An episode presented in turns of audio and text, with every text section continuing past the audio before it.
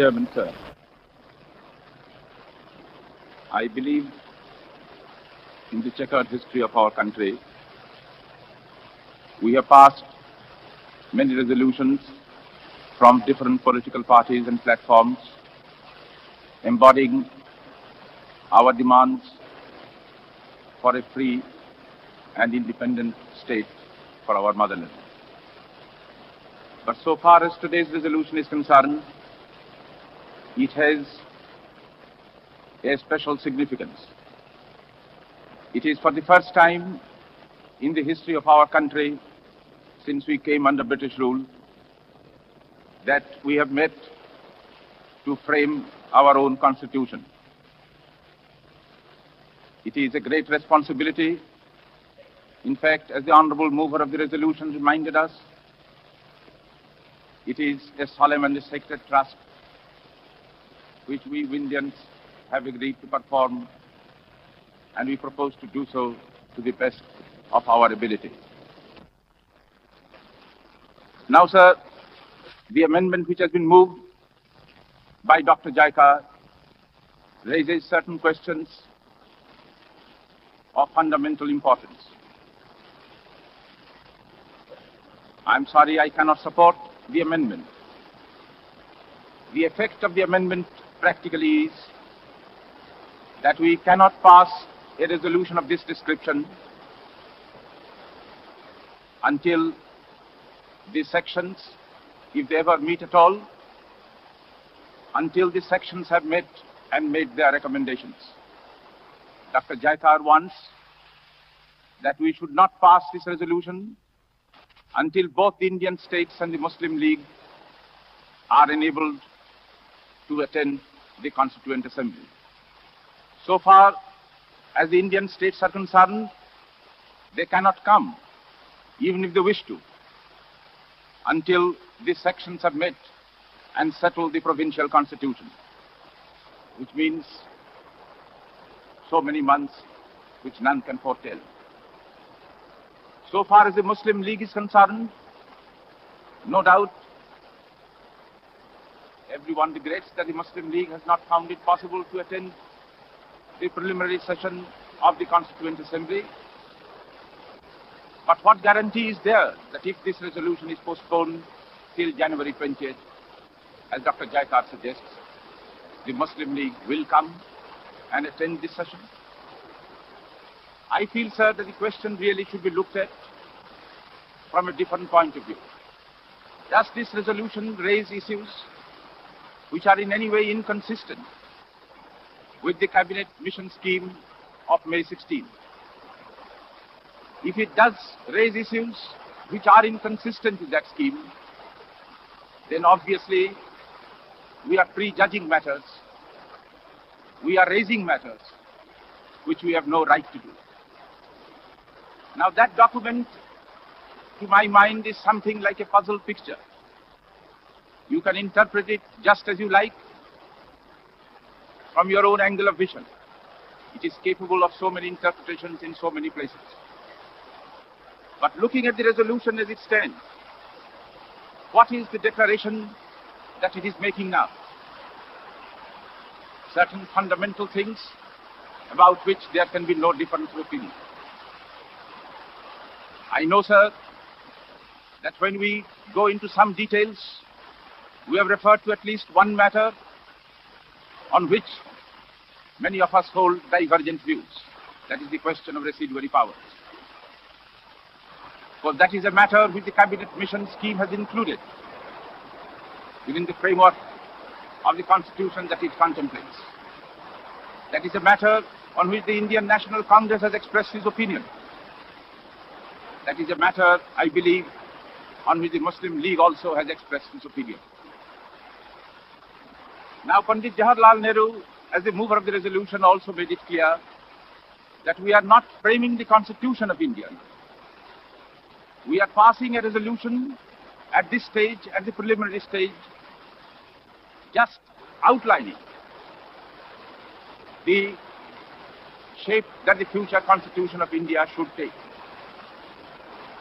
In other words, when the time actually comes for us to frame the constitution, I believe, sir, it will be open to anyone to bring up any matter that he chooses before the House as an amendment to any proposal that may be made, which is bound to be considered on its merit.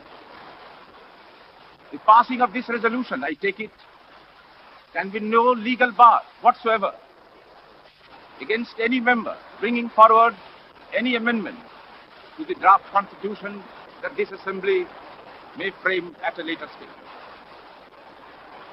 Now, if assurances are forthcoming on these two issues, namely that the resolution as drafted does not go against the main features of the, of the cabinet mission scheme and also it does not permit the Constituent Assembly in a definite manner with regard to the details of the Constitution that is yet to come. I see no reason why any obstacle should be put forward to passing the resolution at this stage. The resolution has an importance of its own. After all, we are sitting here not in our individual capacity, but we claim to represent the people of this great land. Our sanction is not the British Parliament. Our sanction is not the British government. Our, our sanction is the people of India. And if that is so, we have to say something, not merely to frame rules and regulations, but we have to say something concrete to the people of India as to why you are assembled here on 9th of December 1946. If what Dr. Jayakar says had been the correct position, then this Constituent Assembly should not have been called at all. In fact, Dr. Jayakar should not have attended the meeting. He should have informed the Governor General that I regret I cannot accept your invitation because I feel you are doing wrong in calling the Constituent Assembly when the Muslim League and the Indian states are not attending. But having come here for us to raise this issue is practically to walk into the trap of the Muslim League and to strengthen the hands of reactionaries in Great Britain. I know, sir, that the Jayakar will be the last man to do such. I admire his courage of conviction. In fact, everyone who feels that certain things should be done must be enabled to come forward and present his viewpoint. But we also made a strictly point out to him the great danger that lies in the innocent-looking amendment which he has put forward before the House. And I hope that he will withdraw the amendment in due course when the time comes. Sir, I would like just to say a few words with regard to another aspect of it. The resolution is there, but are we going to implement it? What are the impediments that we already see before us, which can prevent us from carrying this resolution into effect? Now, sir, one of course is the status of the Constituent Assembly in the absence of the Muslim League. Dr. Jayakar said yesterday, he referred to some analogy of a dinner party that if guests are invited and if some guests do not come, then how can you have the dinner party? But he forgot to say that what would be the fate of the guests who have already arrived. If he is going to be the host and he invites six guests, five of them come and one doesn't, is he going to starve those five or turn them out of his house? and say, if the sixth has not come, you are not going to get your food? Obviously not. In fact, Mr. Churchill said that the absence of the Muslim League in the Constituent Assembly is something like the absence of the bride in the church when the marriage was going to take place. Well, I do not know if the Indian state has to come, the Muslim League has to come, how many brides the Constituent Assembly is going to have ultimately. In any case, if that is Mr. Churchill's point of view, he should not play the role of a seducer. He should have asked Mr. Jinnah to come back to India and join the Muslim and join the Constituent Assembly and place his point of view before the people of India. So no one has said that the Muslim League should not come. In fact, we want that the Muslim League should come so that we can meet face to face. If there are difficulties, if there are differences of opinion, we do not wish that we should carry only by majority votes. That may have to be done at the last resort. But obviously every attempt must be made, will be made, to come to an agreement as regards to future constitution. Why is the Muslim League being prevented from that? My charge is, sir, the Muslim League is not coming because of the British attitude. The Muslim League is being encouraged to feel that if the Muslim League does not come, it will be able to veto the final action of the Constituent Assembly. Power of veto in some form or other has passed into the hands of the Muslim League. And that is the danger that threatens the future activities of this great assembly. Sir, I'm not going to discuss because this is not the time, not the occasion when I can discuss in detail the various provisions of the statements. But I would certainly say this, that this Constituent Assembly, although it is a British creation for the time being, but once it comes into existence, it has the power, if it has the will, to assert its right and to do what is best and proper for the good of the people of India, irrespective of caste, creed, or community. Now, sir, we have said, at any rate, the Indian National Congress has said, because that was one of the major parties with whom negotiations went on, that they stand by the cabinet mission scheme of May 16. It gladdened my heart yesterday when Sardar Vallabhbhai Patel got up, interrupting Dr. Jayakar and said that the Congress has not accepted anything beyond this statement of May 16, 1946. That I considered to be an announcement of fundamental importance. We have got to make it clear as to what we are here for. Of course, I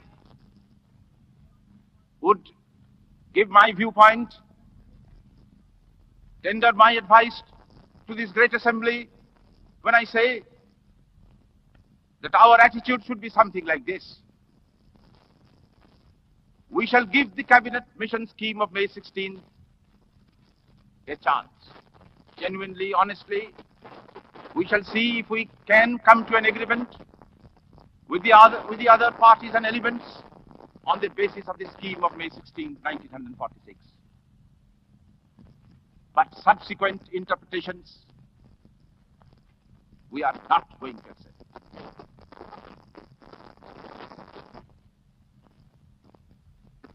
There has been considerable difference of opinion with regard to one clause of the statement of May 16, 1946. And that is with regard to the question of grouping. Now it is for the Congress to decide, as one of the major parties involved, what interpretation it is going to accept ultimately.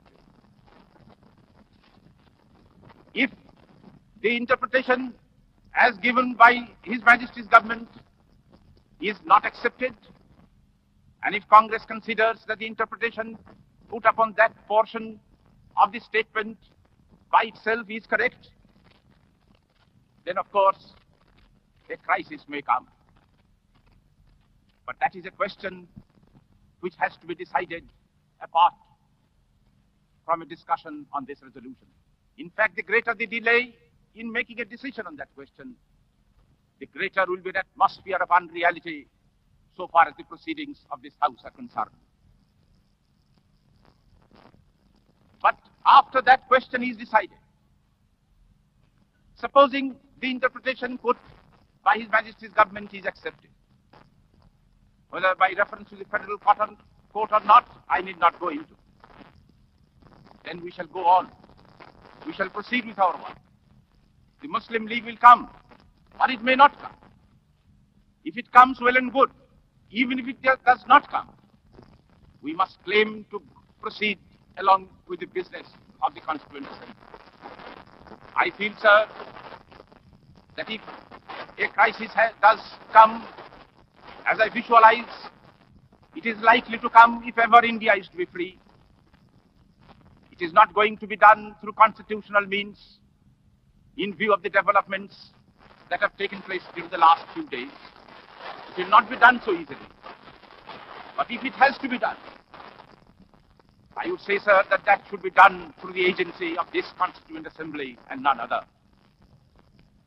If ultimately we have to function, we shall function on our own responsibility and prepare a constitution which we shall be able to place before the bar of world opinion and satisfy everyone that you have treated the people of India, minorities and all, in a just and equitable manner.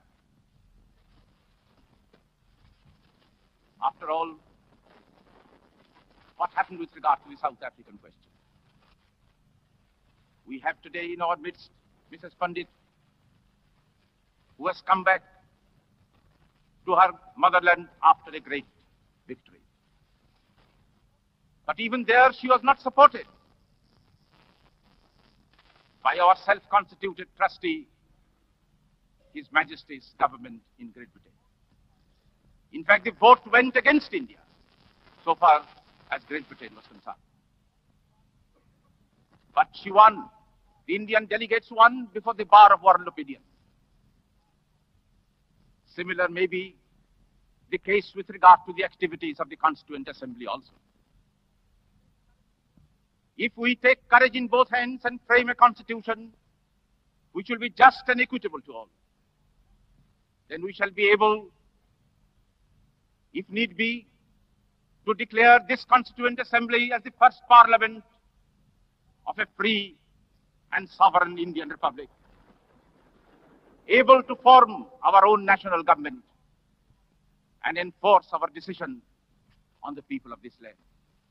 As I said a few minutes ago, our sanction is not the British people or the British government.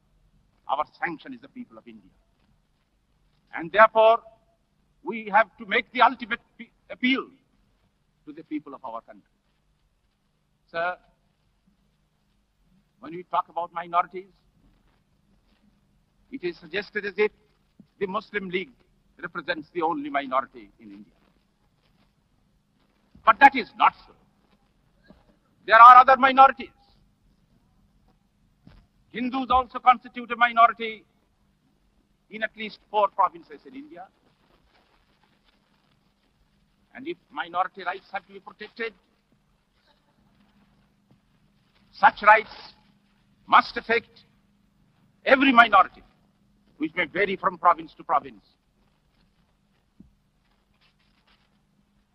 Only last night, Lord Simon made this startling announcement that the Constituent Assembly sitting in Delhi consists of only caste Hindus.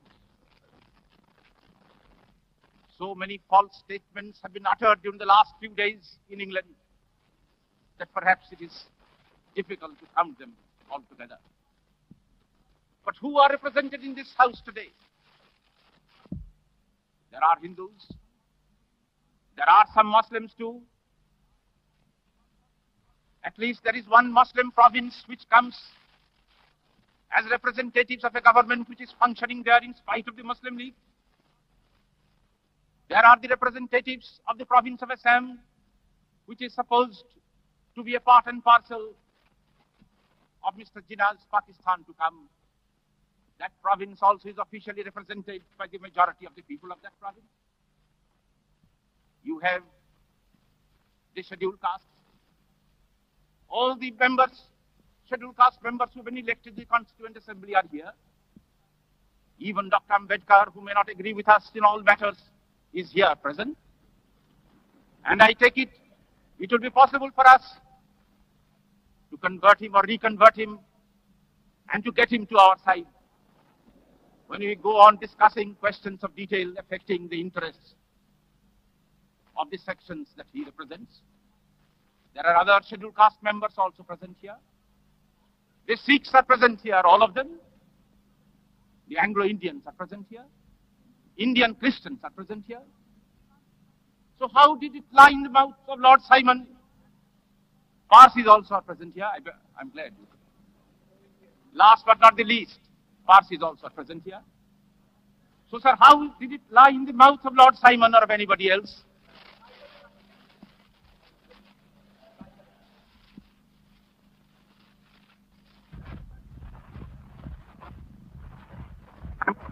Perfectly true. The Adivasis are here. My friend Mr. Jaipal Singh is here. He represents the Adivasis. Tribals also are here. In fact, everyone who has been elected, every element that has been elected to the Indian Constituent Assembly is here, barring the Muslim League.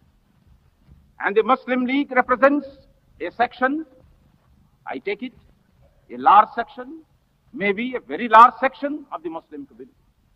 But it is absolutely false to suggest that this Constituent Assembly consists only of one section of people, the caste Hindus, who have been born in this country only to oppress others and are now out to fashion something which will be disastrous to the interests of India. Now, is it suggested that if one section of the Indian people chooses to be absent from the Constituent Assembly, India shall continue to remain a slave country? That reply has to be given by the people of this country. I would say, sir, that we should tell the British once for all that we want to remain friendly with you, you started your career in this country as traders. You came as suppliants, as supplicants before the great Mughal. You wanted to exploit the wealth of this country. Luck was in your favor. By forgery, force, and fraud, you succeeded in establishing, these are all matters of history, you succeeded in establishing your government in this country, not with the willing cooperation of the people of this land. You introduced separate electorate. You introduced religion into Indian politics. That was not done by Indians. You did it only to perpetuate your rule in this country. You have created vested interests in this country, which have become powerful enough now, and which cannot be destroyed with their own willing cooperation. In spite of all this, if you really want that you and India to remain as friends in future, we are prepared to accept your hand cooperation. But for heaven's sake, it is not the business, it is not the business of the British government to interfere so far the domestic problems of India Every country will have its own domestic problems. Unfortunately, India has our domestic problems too. And those domestic problems must ultimately be settled by the people of this country. I hope, sir, as we are not framing the Constitution now, as we are only out laying down a general outline of the things that we are to do in future, I hope, sir, that we shall go ahead with our work in spite of all difficulties and obstacles and thereby help to create that great India which will be the motherland of not this community or that, not this class of it, but of every person, man, woman and child inhabiting in this great land irrespective of race, caste, creed or community everyone to have an equal opportunity so that he or she can develop himself and herself according to the best talent and serve the great common motherland of the earth.